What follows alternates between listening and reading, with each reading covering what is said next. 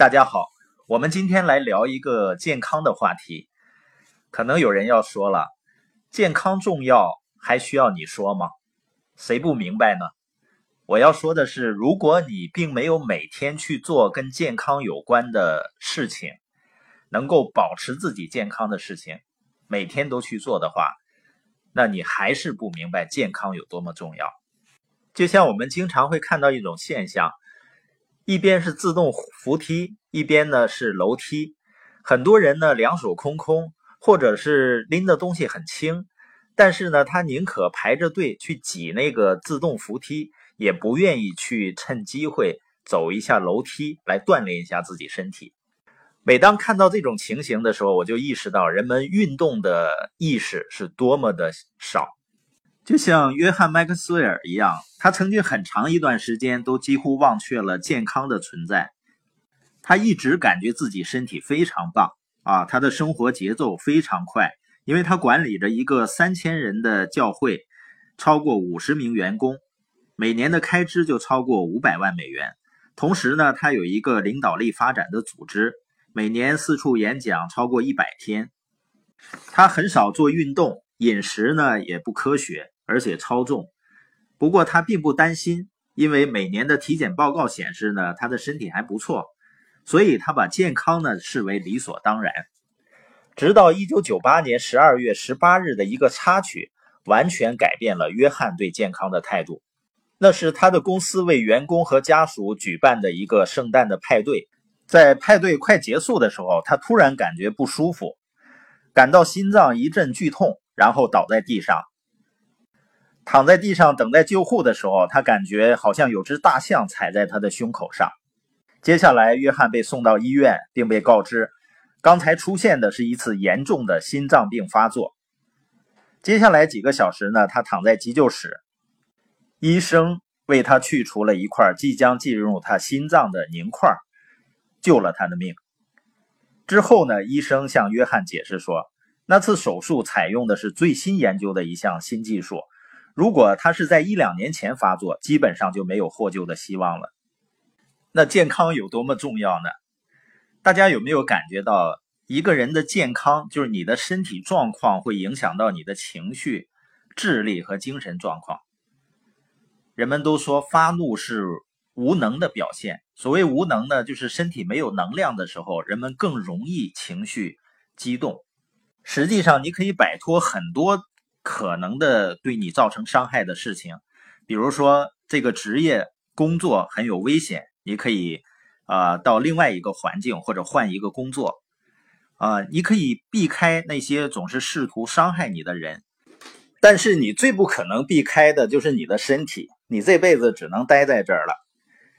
如果你经常做出让自己的身体受到伤害或者不健康的选择，这会影响到你的所有的方面，比如你的情绪。智力包括精神，想想看，如果你牙很痛，你还能够积极的、专注的去思考吗？去做事情吗？另外呢，健康也决定了我们的生活质量和数量。著名的销售大师金克拉曾经问过一个问题：如果你有一匹身价数百万的赛马，或者说你有一个藏獒啊，身价百万，你会让他抽烟、喝酒或者熬夜吗？哪怕是一个身价几千的宠物狗呢，你当然不会了，因为如果赛马没有经过悉心的照顾，肯定不能赢得比赛的。你那个藏獒如果整天抽烟喝酒熬夜，它也不会卖出更好的价钱。既然你不允许自己的动物或者宠物抽烟、酗酒和熬夜，为什么你允许自己这样做呢？这些行为往往会导致人未老先衰或者严重的健康问题。另外一点呢，保持健康的身体比恢复健康会更容易。呃，人们是很有趣的。年轻的时候呢，他们往往是用自己的健康，然后去换钱；之后呢，又情愿花掉所有的钱去努力换回原本的健康。所以要努力的保持自己的健康，因为它比。你得了病以后再恢复健康更容易一些，而且呢，在健康方面，有些东西耽误了就是一辈子的事儿，永远无法弥补的。那我们应该怎么做呢？我鼓励你首先要设定一个值得活的目标，因为一个人如果他对未来没有希望，他现在的生活肯定就缺乏动力。实现目标的使命感呢，能让人做出决定去改变，并且把这种改变呢坚持下去。第二点呢，就是从事你喜欢的工作。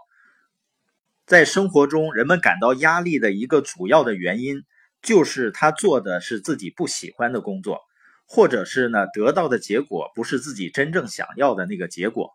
所以你要么就找到一个自己喜欢的事情去做。要么呢，就学会去喜欢上你必须要做的事情。第三呢，就是要接受自身的价值。在纽约世贸中心大楼遭受袭击后的一段时间里呢，《天佑美国》这首歌在各种场合被反复的播放。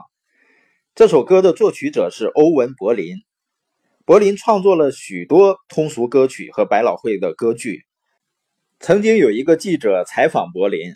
说如果有机会，他最希望别人问他什么问题？柏林回答道：“的确有一个问题，我很希望别人问我，那就是你如何看待自己创作的那些没有热卖的流行的歌曲？”我的回答是：我仍然认为他们很棒，不管是否被大众接受。柏林对自己的价值始终都有良好的认识，并对自己的作品充满自信。这份自信并不是每个人都有的。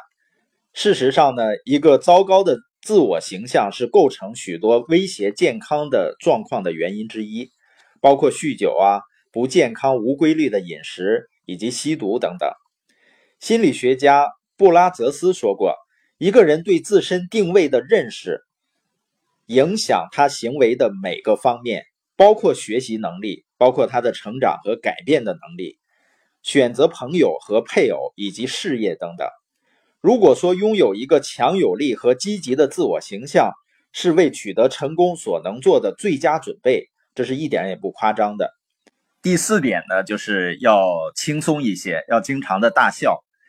呃，内科医生呢，伯尼·席格尔在《和平、爱和康复》的一书中写道：“我做过研究，结果令人悲哀，就是每个人都会去世，任何人。我之所以……”我之所以告诉你这些，就是希望那些凌晨五点就起床跑步的人，可以偶尔睡个懒觉；整天吃蔬菜的人呢，也可以吃个冰淇淋、甜筒之类的。实际上，他告诉我们，不要把生活或者自己搞得太僵化。我们每个人呢，都有引发自己绝望或者开心的特质。我们每个人也都有自己的优势和不足。学会自嘲，这样你会感到轻松自在。这也应该是。摆脱压力的一个最好的方法。